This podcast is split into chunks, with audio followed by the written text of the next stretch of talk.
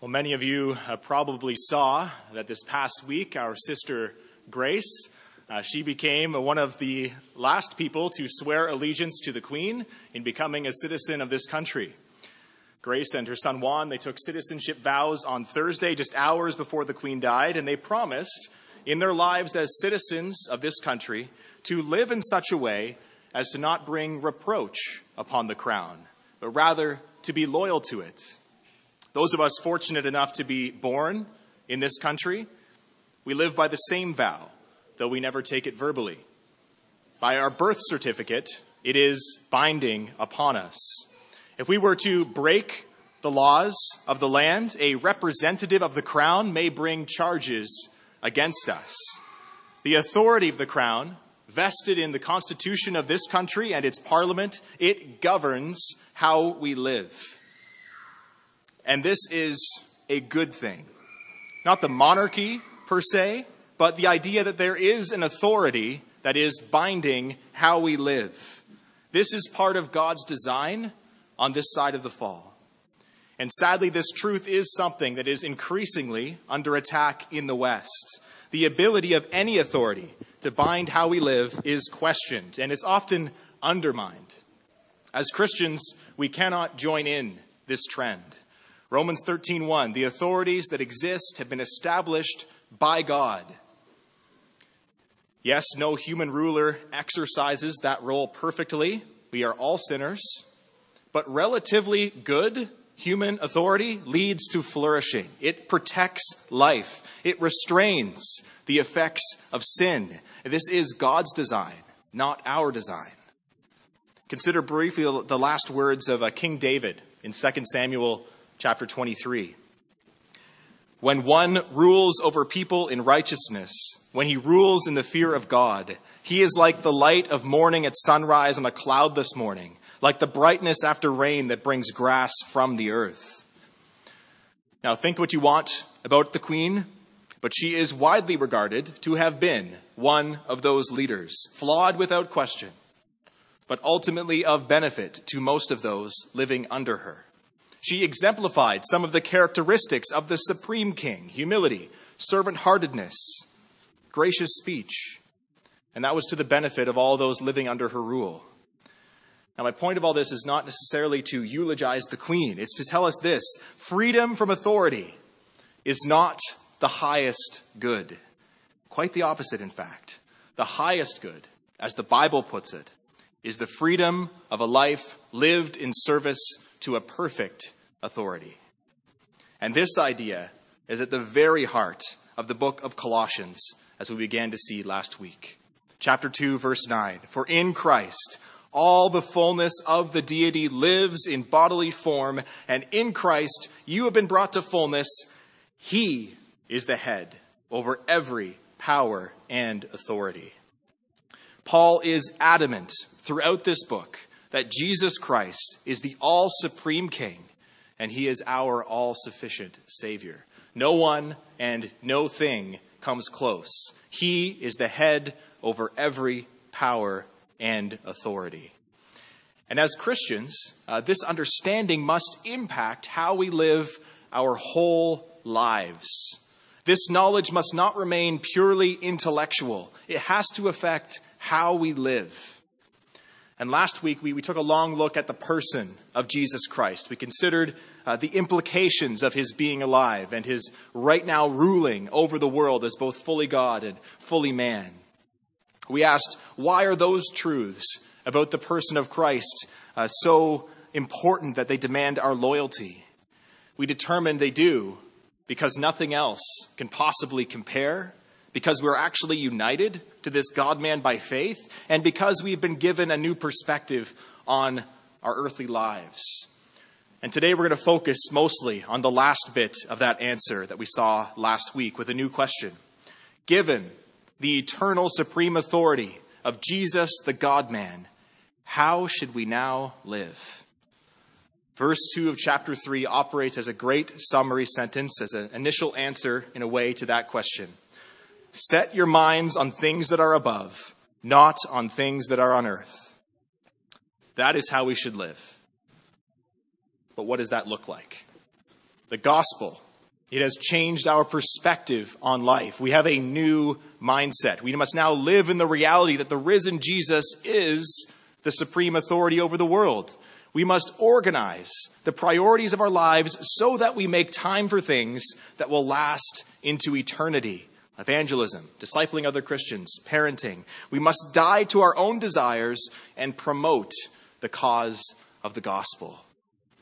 And here in our text today, Paul is going to get very practical. He's instructing the Colossians on what it looks like to have that mindset in a number of different contexts. He tells about it in the church, 5 to 17, in the home, towards the end of chapter 3, and then quickly twice at the beginning of chapter 4, in their prayer lives and in the world. And so, with that roadmap to guide us, we're going to dive straight into verse 5. There's a lot of text to cover here today. It's our first context, the church, and we will spend the bulk of our time in this point here today, so don't get worried. Verse 5 Put to death, therefore, whatever belongs to your earthly nature. Now we need to look back to verse 3 to understand the therefore in that sentence. Verse 3 For you died, and your life is now hidden with Christ in God. Paul is essentially saying, Because you died, kill. Your old nature died with Christ. Now you have to kill its fruit. And that may sound like a contradiction to some of us here today. But it's the kind of exhortation that actually is repeated. It's a repeated pattern throughout the New Testament.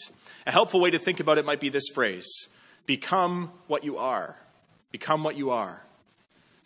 Doug Moo describes this well. He writes this This putting to death of sin is not only demanded, by our incorporation into Christ. It is also empowered and affected by it. The imperative put to death in the verse must be viewed as a call to respond to and cooperate with the transformative power that is already operative within us. It really should remind us again of John's sermon in John 15, a couple weeks ago. Remember that? We saw that Jesus abides in believers to the degree that his words abide in us, and believers abide in Jesus to the degree that we obey his words. In other words, all Christians, we are vitally connected to our powerful Savior, but we are responsible to obey. Or to put it into Colossians terms, our sinful nature has indeed died with Christ, but we are also responsible to put it to death. We must put to death the sin that remains in us, but we are only able to do this because we are first united to Jesus in his death for sin. So, after that opening command, Paul provides examples of things that should belong only to the past lives of the believers in Colossae. He provides two lists. There's one in verse 5, there's another in verse 8. They both follow the same pattern. There's a list of five vices, five sins, and then a brief comment on the last one. Let's look first at verse 5. Put to death, therefore, whatever belongs to your earthly nature sexual immorality, impurity, lust, evil desires, and greed, which is idolatry.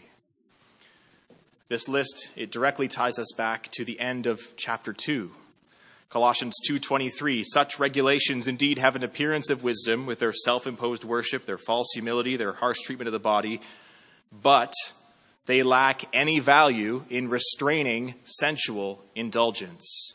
Sensual indulgence is a good summary of the list of sins in verse 5. All of them have a sexual connotation, even the word translated greed uh, here in this text. It has a sexual uh, tinge to it. The promoters of the new philosophy in chapter 2, these false teachers, they were concerned about external rules towards holiness, food and holidays and seeking after visions. God is concerned about sins that come from the heart. Because of these things, verse 6, the wrath of God is coming. Why is it that sexual sin is singled out here because it's uniquely corrupting for the Christian. 1 Corinthians 6:18 Do you not know that your bodies are members of Christ himself? Shall I then take the members of Christ and unite them with a prostitute? Every other sin a person commits is outside the body, but the sexually immoral person sins against his own body. Recall what Paul has just said about the Colossians in Colossians 2. They are intimately united to Christ. He is the head. They collectively are his body. Therefore, a sin against their bodies as Christians is now a sin against the body of Christ. And this isn't just heinous sexual sins like rape or incest. Paul's list gets down to the level of our thought life lust, impure thoughts. And the word translated sexual immorality in verse 6, uh, that refers to all sexual activity outside of marriage. Marriage, as the Bible defines it, the lawful, exclusive, lifelong union between one man and one woman. And, brothers and sisters, we cannot play with this kind of sin. We cannot let impure thoughts run unchecked in our lives. They aren't benign, they are deadly. We need to put them to death. That's what Paul says here. Be killing sin, or it will be killing you. At the root of all these sins is idolatry as verse 5 concludes.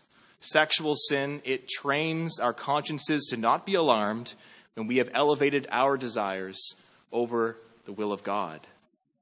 With every one of this kind of sin, be they private or heinously public, we make a pitiful claim of autonomy over our own bodies. We say to the one who created them, I know what's best. We mimic the action of Eve in the garden. We make idols of ourselves.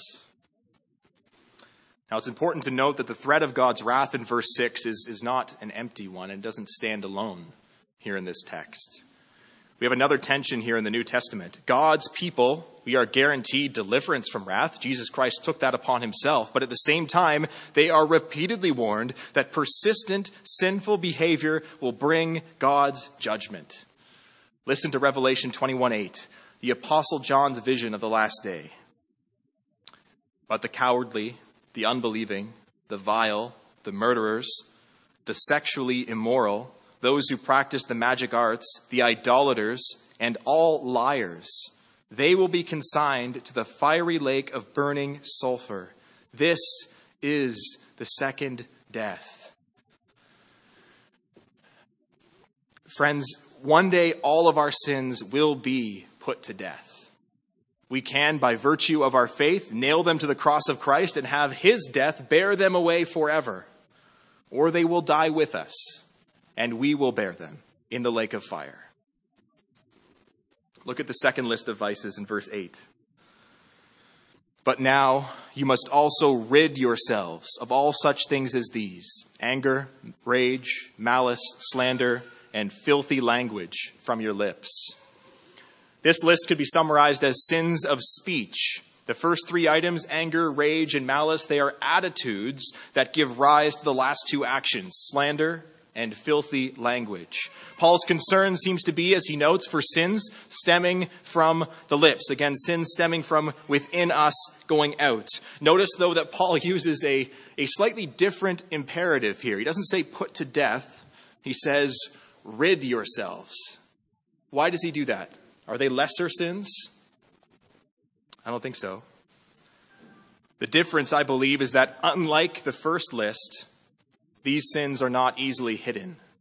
These sins are almost entirely on the social plane, and therefore the action against them may be corporate as well as individual. And so these sins, they have a corporate aspect, and Paul adjusts his command slightly. He says, Get rid of them. That's one word in the Greek.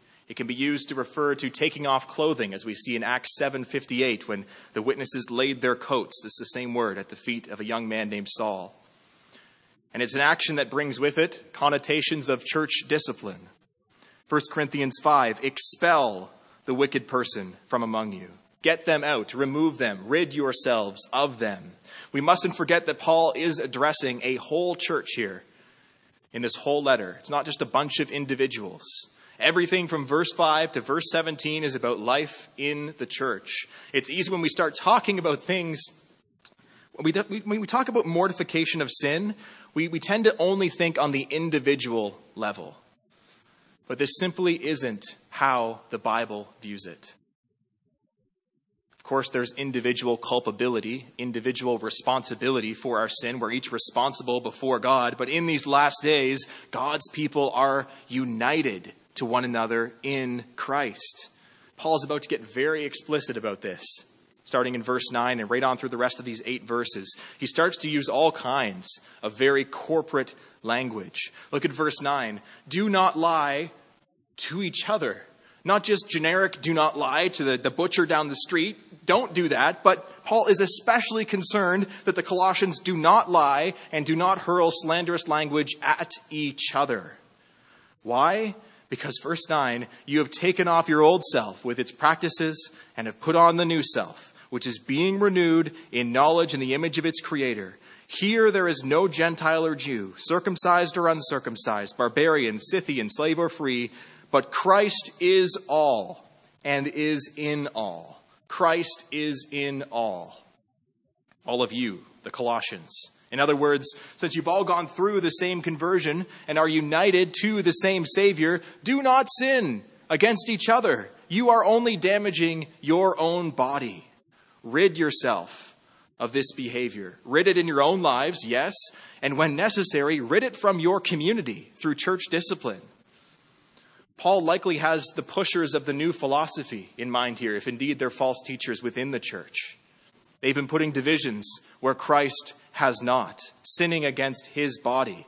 But verse 11, here, and again, here means here in the community of those who have new life in Christ, there is no Gentile or Jew, circumcised or uncircumcised, barbarian, Scythian, slave, or free. Paul essentially, he goes through the false teacher's teaching and he eliminates all of their points. Don't divide and slander over kosher food laws. There is neither Jew nor Greek. Don't divide or slander over circumcision. Why? Because you've all had the circumcision of Christ, his death. Barbarians, they didn't speak Greek. They were presumed uncivilized. Uh, Scythians, they had a reputation for being uneducated. So Paul uses these two groups as extreme examples. His point is do not divide and slander over race and socioeconomic status. Do not even think you can speak to slaves in the church in a different way that you can speak to their masters. We're going to see more on that later. You are all united to the same supreme and risen Savior. Live like it. Get your eyes off the desires of your own body. Stop tearing down the bodies of others. Look up. Set your eyes on Christ who is the head, do not sin against his body. Paul turns from the negative to the positive in verse 12. Therefore, as God's chosen people, holy and dearly loved, clothe yourselves with compassion, kindness, humility, gentleness, and patience. Bear with each other. Forgive one another if any of you has a grievance against someone. Forgive as the Lord forgave you. And over all these virtues, put on love, which binds them all together in perfect unity. If the Colossians are to rid themselves of the earlier behaviors, this is what they are to replace them with love as the overarching banner encompassing all of these other virtues. The love of Christ, that is, not the love of Hallmark or the love of Hollywood. This is love that is not concerned with one's fulfillment or desires. It is a love in the shape of the cross. I love how Paul Tripp defines this. Cruciform love is willing self sacrifice for the good of another that does not require reciprocation or that the person being loved is deserving. It's this kind of love that compels us to bear with brothers and sisters who don't seem to love us back it's this kind of love, the love that stems from our union with Christ, that makes us patient, humble, gentle toward one another. Whereas idolatry is what defines the sins of verses 5 to 11, love is what defines the virtues of 12 to 14. I hope you noticed the corporate language. I tried to highlight it for you there. There isn't an individual call to holiness per se here, though it's certainly implied. It's a profoundly corporate one. The one another command of verse 13 is one of dozens like it in the New Testament. It's aimed at Christians in the context of their local church. It's really confusing and, and kind of overwhelming to try to obey all these commands outside of that context. If you believe yourself to be a Christian here today, but you're not intimately connected with a local church, not known by one, loved by one, extending your love to one, Brother, sister, I would simply ask you why? Why are you putting yourselves at arm's length from the context that God has designed his chosen people to live in these last days? The local church is the context in which we are best enabled to set our minds on things above. Why is that? Because it's a heavenly institution. Christ is its head.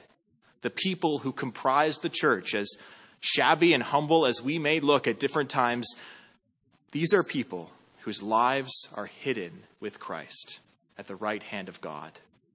A local church is a foretaste of heaven on earth. I know I sound like a broken record. I said that a few weeks ago, but Pastor Alex, you might say this to me Pastor Alex, you don't know how I've been hurt by the church. You're right, I don't. The sad fact is that sometimes the church often looks more like verses 5 to 11 than it does verses 12 to 14, doesn't it? But, brother, sister, we cannot base our decisions, we cannot base our sanctification, our spiritual life on the failings of men. We must base them on the Word of God. Paul likely wrote his letter to the Ephesians at the same time as his letter to the Colossians. A lot of the same themes in these letters. Listen to what Ephesians 3:10 says about the church. God's intent was that now, through the church, the manifold wisdom of God should be made known to the rulers and authorities in the heavenly realms. Do you want to exalt Christ, the supreme authority, over and against those lesser authorities who rage against him? Join a church, invest in its life. Verse 15 Let the peace of Christ rule in your hearts, since as members of one body you were called to peace. There's two pieces in this verse. The vertical peace that we each have with God through Christ, it demands a horizontal peace that we have with each other. I'll say that again. The vertical peace we have with God through Christ demands a horizontal peace with one another. We are members of one body. By the way, this is one of the places the Bible uh, uses the term that we, we kind of get church membership out of. That's where we got it from, in case you're wondering. We didn't steal it uh, from country clubs. It's a biblical image, a biblical idea. And of course, there's the universal sense of it. Every Christian everywhere throughout history is a member of Christ's body, but every local church is a tangible manifestation of this truth. We can see it in space and time in a way we can't see that universal picture, at least not until the last day. When we took the Lord's Supper today, we saw it. We all took the same bread, the same cup. We were one in Christ. We share the peace with God He offers and extend it to those around us. And be thankful Paul adds the end of verse 15. It's kind of a jarring phrase right there at the end of the sentence, but it's not unexpected. Uh, Paul's been emphasizing gratitude and thankfulness really throughout this letter, throughout chapters 1 and 2, and it stands to reason. When we are marked by gratitude, we are quicker to extend grace and forgiveness to others. In other words, gratitude is the enemy of pettiness. Gratitude is the enemy of pettiness. Let me give you a practical example. I've recently distributed directories uh, to every member of this church. I encourage you to look at a picture each day when you're praying. Pray for that person. Thank the Lord for his saving work in their life. Praise God for them. Ask him to use them in your life to sanctify you. Pray for faithfulness in their daily lives. If we all did this with regularity, I think interpersonal church conflict would be dramatically reduced.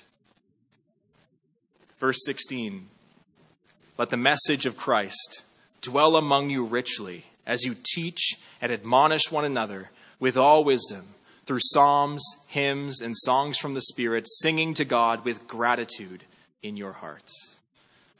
It's one of my favorite verses in the whole Bible. When you catch God's vision for corporate worship in this verse, you will never look at or experience a Sunday morning the same way again. How do we set our minds on things above? One of the answers absolutely must be through corporate worship with God's people. It's not the answer, but it is one of the ways. So, what is this message of Christ at the beginning of this verse? I'm glad you asked. It is the story of the Bible, or how verse 15 might put it, it is how man can have peace with God. It is the proclamation that God is the creator who made man in his image, and yet man rebelled against him. And so God sent his son into the world to save these rebels by taking the penalty for their rebellion, which was death. And because this son, Jesus, bore no guilt of his own, he rose again to new life, now offering his death as a substitute for all who will come to him by faith. Believe in that message, the message of Christ. Repent of your sin, and your life also will be hid with Christ. This is the message that must pervade our corporate worship. And Paul puts a specific emphasis on one aspect of our worship here, doesn't he? Singing. I have to restrain myself a bit on this one. I get excited. Teach and admonish one another with all wisdom through psalms and hymns and songs of the Spirit, singing to God with gratitude in your hearts. Three observations. The purpose of singing is to teach and correct. Teaching doesn't begin and end with the sermon. The songs we sing are intended to train ourselves in righteousness. That's why at New City we we prioritize songs that have theological weight to the lyrics. It's also why we try to prioritize the voice. We need to hear the words, not the guitar riff.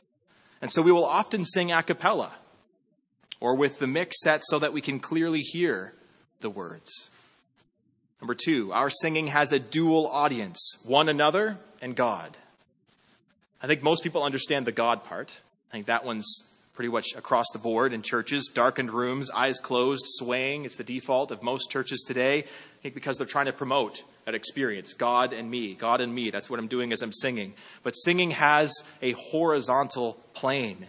That is why we recently altered our seating arrangement. I know it's not perfect. Uh, this room is difficult to make it perfect.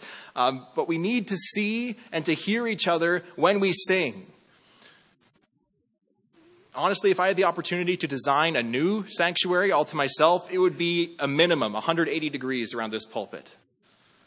Down in Washington, it was 270. I was over here looking at people when I was up here, and that's it was awesome when we were singing. We need to see each other and sing to one another. That is God's design for this means of grace. Thirdly, congregational singing sets our minds on things above gets right to the heart of our point here today. Singing the message of Christ with gratitude in our hearts lifts our eyes above the troubles of the world into the world to come. Singing together is one of the best ways, to steal one of John's favorite phrases, to put on our eschatological sunglasses, to view life in the context of eternity. Matt Merker puts it this way Our singing anticipates something else, another time and place. Our singing is not yet what it one day will be. It offers a foretaste of the day when all God's family will gather around the throne. No power or principality will oppose us. The trumpet will sound. A new song will begin. And God's people from every tribe and tongue will lift up an anthem of praise that will echo on and on and on into eternity. Verse 17 Whatever you do, whether in word or deed, do it all in the name of the Lord Jesus, giving thanks to God the Father through him. Put another way, everything we do or say must be governed by the fact that Jesus is alive and reigning. This verse really functions as the climax of the whole section. It's a transition into Paul's latter few exhortations. It's almost as he writes this sentence, he decides, I'm going to get a little more specific. I'm going to put some more meat on these bones, but this is the summary. This is the big picture. Everything we do is because of who Christ is and where he is now and how he is reigning. Paul wants to make it abundantly clear that this heavenly mindset extends into every facet of our lives, not only the church and our individual discipleship to Christ. And so Paul elaborates with three more contexts after he says this sort of summary sentence. Three more contexts in which the Colossians must set their minds on things above, not on things below. In the home, in prayer, in the world. Again, before you panic, this sermon is two thirds over. Uh, these last three points are much shorter, matching how Paul deals with them in the text. Uh, first, Paul, he turns to the home. Paul goes there, he steps on toes. Brothers and sisters, our family lives are not outside the sphere of correction. I think our default reaction when another Christian gives us advice on how to be a father or a wife or some other familial role is to put up our defenses and say, You don't know me. You don't know what's best. You don't know how I was raised. You don't know that it worked for me. Brothers and sisters, this is a sinful reaction. None of us have cornered the market on parenting. None of us are the perfect husband.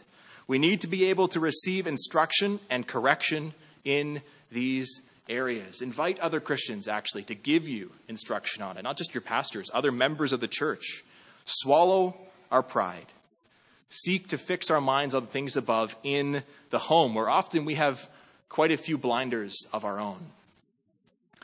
Paul addresses three pairs in the household. He moves from the most to the least intimate. And interestingly, he addresses uh, the weaker partner first, the partner in the weaker position.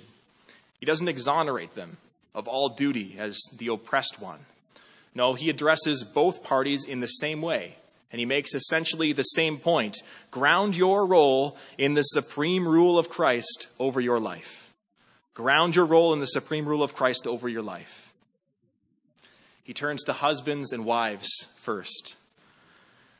Wives, submit yourselves to your husbands, as is fitting in the Lord. Husbands, love your wives.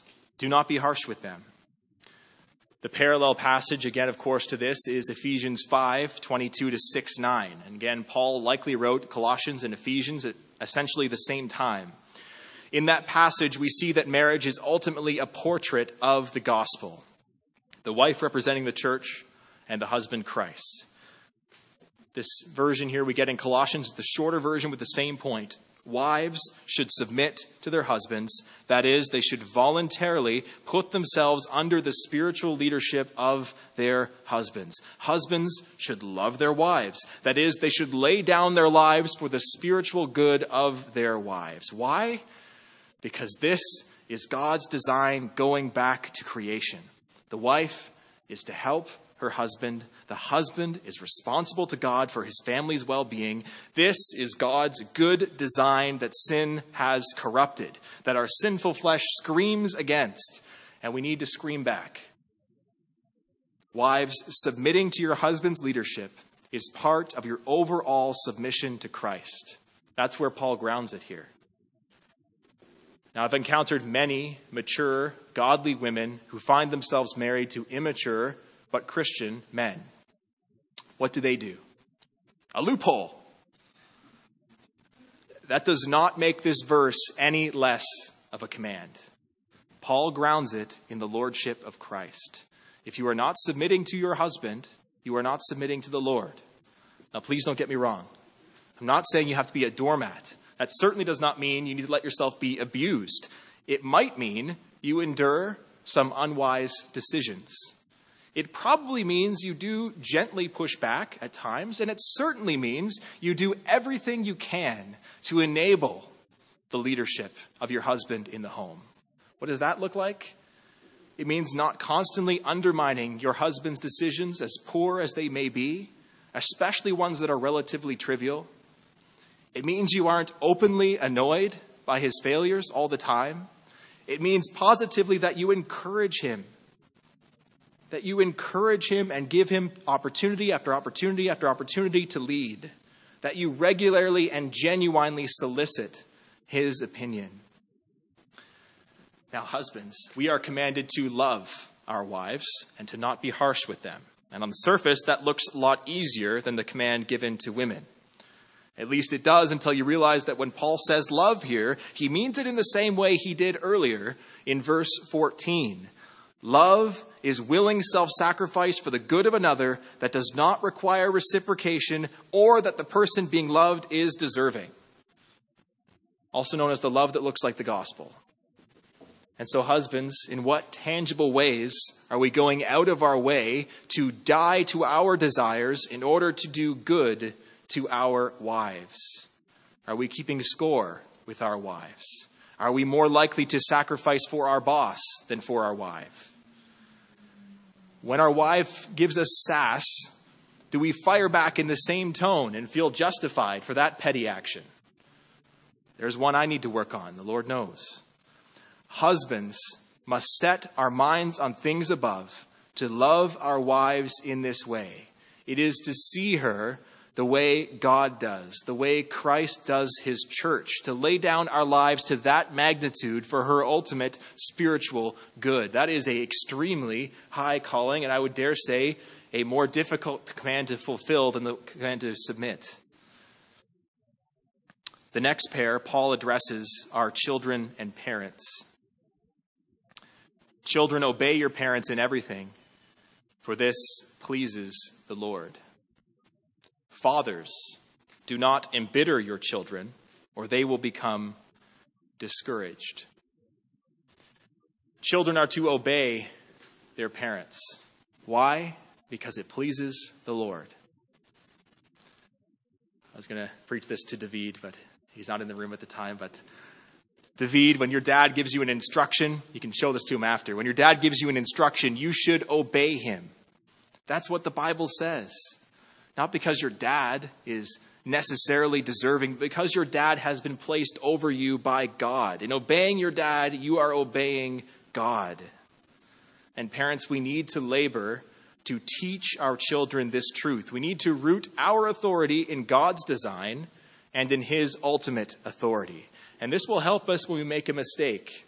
And we will make many, many, many mistakes as parents. In those moments, we need to be willing to admit our faults to our children, not fearing that it will undermine our authority, but actually strengthening our authority by pointing our children to the grace of the gospel. We do not want our children to be hammered into our own image. We want to point them in the direction of the one who is worth obeying and worth imitating and worth being made into the image of. We want them to see that in their submission to us, unwise as it may be at times, they are submitting to God, which is always wise. Paul singles out fathers in verse 21. Did you notice that shift from verse 20 to 21? He says parents, plural in verse 20. Then he says fathers in verse 21. I think there's a point to be made there about the spiritual formation of our children and the primacy of the father uh, in, that, in that role. Dads, how are we living this out? How are we spiritually training and encouraging our children? One way to embitter and discourage our kids is to neglect or ignore them spiritually. Fathers, we need to remember that we are 50% responsible for the creation of a soul that will spend eternity in heaven and eternity in, or eternity in hell, one or the other. And God has called us to spiritually lead our families, and that burden should sit with us. Let's ask ourselves how do these truths bear on the current priorities of our lives as fathers? The last pairing is between masters and slaves. Verse 22 Slaves, obey your earthly masters in everything, and do it not only when their eye is on you and to curry their favor, but with sincerity of heart and reverence for the Lord. Whatever you do, work at it with all your heart, as working for the Lord, not for human masters since you know that you will receive an inheritance from the Lord as a reward. It is the Lord Christ you are serving. Anyone who does wrong will be repaid for their wrongs. There is no favoritism. Masters, provide your slaves with what is right and fair, because you know that you also have a master in heaven. Again, the commands for this pairing, they are grounded firmly in the lordship of Christ, particularly to the slaves. The supreme rule of Jesus over the lives of both the Christian slave and the Christian master is what matters. It's what grounds them in their roles. Now, I know this, this language is uncomfortable uh, because we are in near proximity in both history and geography to the atrocities of black slavery in America. This is not the one to one equivalent to Paul's slavery. Slavery was a part of the Roman economy and many other ancient kingdoms. Uh, people could choose to sell themselves into slavery. It was really a form of bankruptcy. Certainly, others were trafficked into slavery. There was cruelty in this form of slavery as well, but it was ubiquitous in Paul's day. Almost a third of the population of the Roman Empire were slaves in Paul's day, meaning there was likely a lot of slaves and a lot of masters in the Colossian church. This is a household relationship Paul must address in this context. These verses, they shouldn't be, uh, you know, weeded through uh, a strainer to try to make support for the institution of slavery. Certainly they don't. Or to uh, rule the institution of slavery out. They're simply addressing the reality of the moment. What is striking historically about these commands is that Paul treats both groups as equal in Christ. Look at how Paul affirms the human value of the slave in verse 24. Since you know that you will receive an inheritance from the Lord as a reward, the slave is due a son's reward. Slaves did not inherit, but they do if they are in Christ. They are set to receive the same inheritance as their masters. And this truth should cause them to work well because really they've been purchased by another master, Christ. It is the Lord Christ they are serving in all they do. It's a verse, again, we have to be careful with making a one to one to our workplaces with this text. It's dealing with a very specific context in the first century. But that verse in particular, it is the Lord Christ they are serving. You can put that on your desk at work. It is the Lord Christ you are serving. Slaves should set their minds above their difficult earthly situation and consider eternity. Paul's word to the masters in the Colossian church comes off fairly stern in comparison to the other groups. Masters, provide your slaves with what is right and fair, because you know that you also have a master in heaven. Paul essentially warns them the Lord will hold them accountable for how they treat their slaves. In the culture of the day, in the first century, in Colossae, slaves, they were mounted the same value as a tool. This cannot be for the Christian master. They must provide for these image bearers in their household. The master of these masters commands it. And so, husbands, wives, children, parents, slaves, masters, all must set their minds above the day to day challenges of the relationships that they are in, and they must put them in the perspective of Christ's supreme and eternal rule. The home cannot be an exception from this mindset that governs the Christian life. Context number three in prayer. Chapter 4, verse 2 Devote yourselves to prayer, being watchful and thankful. And pray for us too, that God may open a door for our message, so that we may proclaim the mystery of Christ, for which I am in chains. Pray that I may proclaim it clearly, as I should. Again, the mindset of chapter 3, verse 2 extends into our prayer life. That might seem obvious, but it's surprisingly easy not to do well. We are all prone to having our own priorities in prayer. And too often our prayers sound something like this Heavenly Father, thank you for saving me. I'm sorry for being angry at my kids this week. Please bless me in my work and my family life. Help my wife to show more compassion. Help my kids to sleep at night. I pray that you would bless the work of my church. In Jesus' name, amen. None of that is inherently wrong. It's okay, even a good idea to pray all of those things that I included there. But there's a perspective problem with that kind of prayer. If that's the sum total of our prayer life, Paul exhorts the Colossians to devote themselves to prayer that is marked by watchfulness and thankfulness. Devote, that means resolute persistence. That's how much we should pray if we're in this right mindset. This resolutely persistent prayer life should probably have a lot more thanksgiving in it than we normally do. I think we often see it as a waste of time to be thankful. God already knows that I'm thankful. It's, I'm not bringing anything about for anybody. It seems like I'm just wasting time in my prayer. This is for our own good, as we saw earlier. Frequent gratitude constrains sinful tendencies, reminding ourselves what we are thankful for. And what does it mean to be watchful in prayer? Watchfulness is a common theme in the New Testament. It's often, when Paul uses it, it's in the reference to the imminent return of Christ. Not in the sense that Christians should literally be watching for Christ's return, like eyes to the sky, but they should be watching their own lives and conduct in light of the imminent return of Christ. Given the church context, again, of this whole letter, uh, it stands to reason that Paul means here pray for your own and each other's sanctification. When's the last time you prayed for another brother or sister that they would be effectively putting sin to death? That is something we should do often. Verses 3 and 4 are dedicated to prayer for gospel advance. Paul asked the Colossians to pray for himself and those in prison with him in Rome. And again, notice Paul's priorities that he models here in this request. He does not ask for them to pray for his release.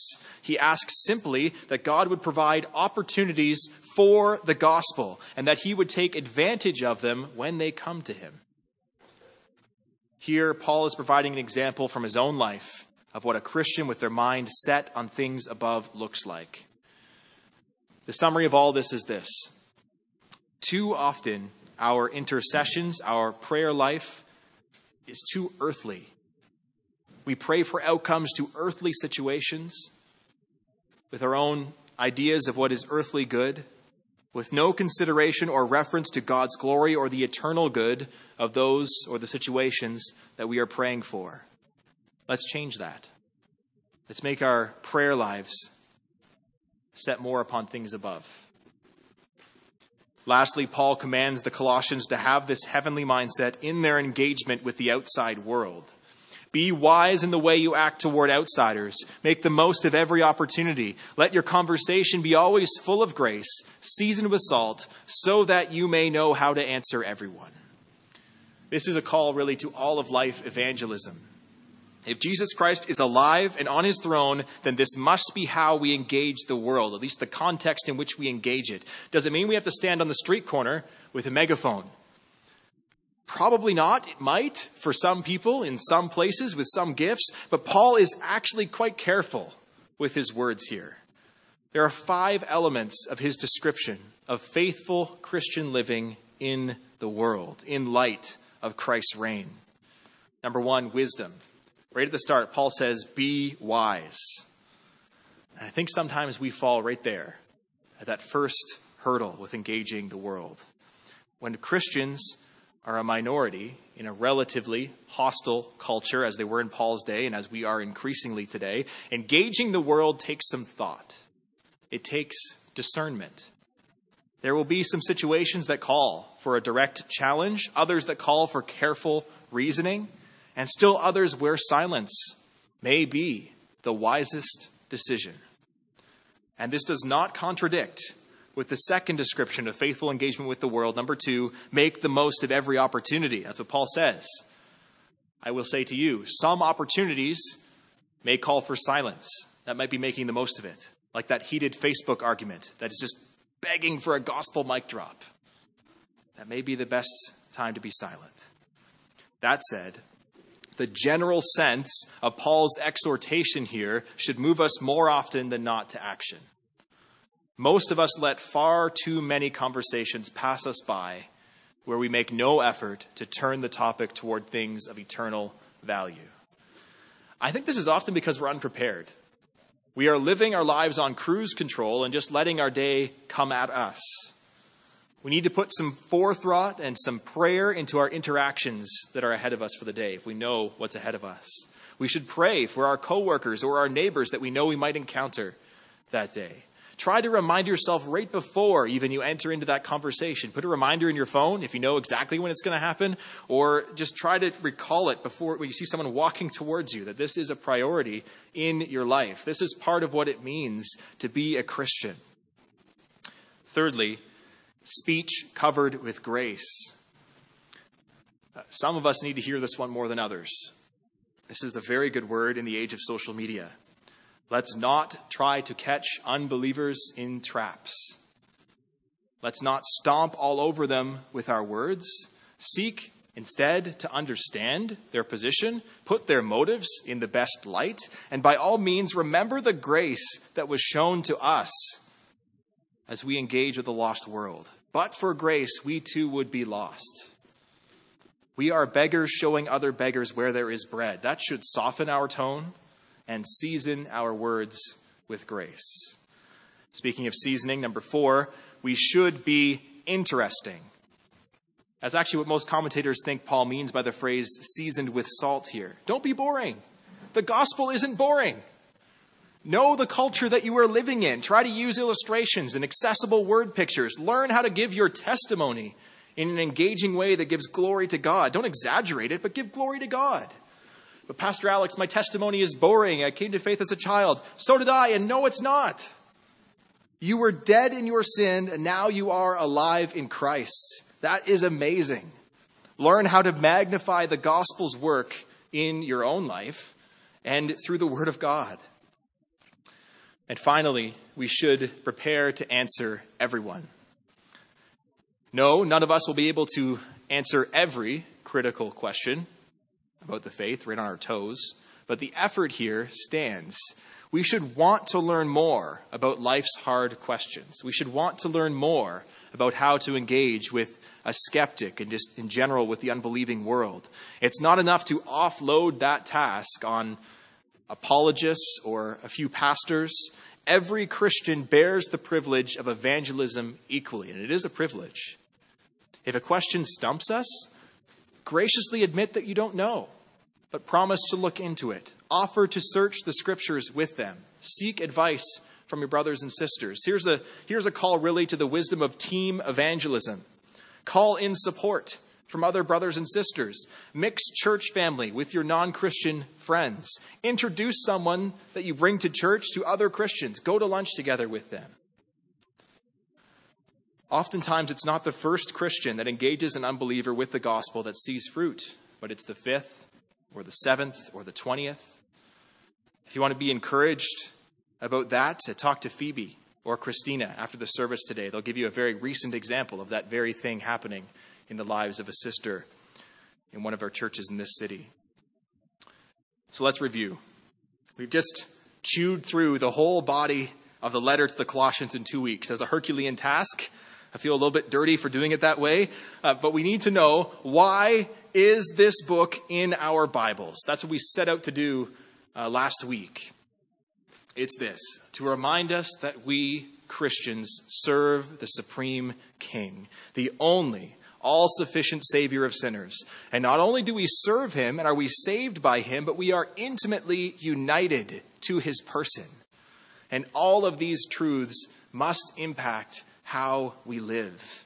We must now live in the reality that the risen Jesus is the supreme authority over the world. We should organize the priorities of our lives so that we make time for things that will last into eternity evangelism, discipling other Christians, parenting.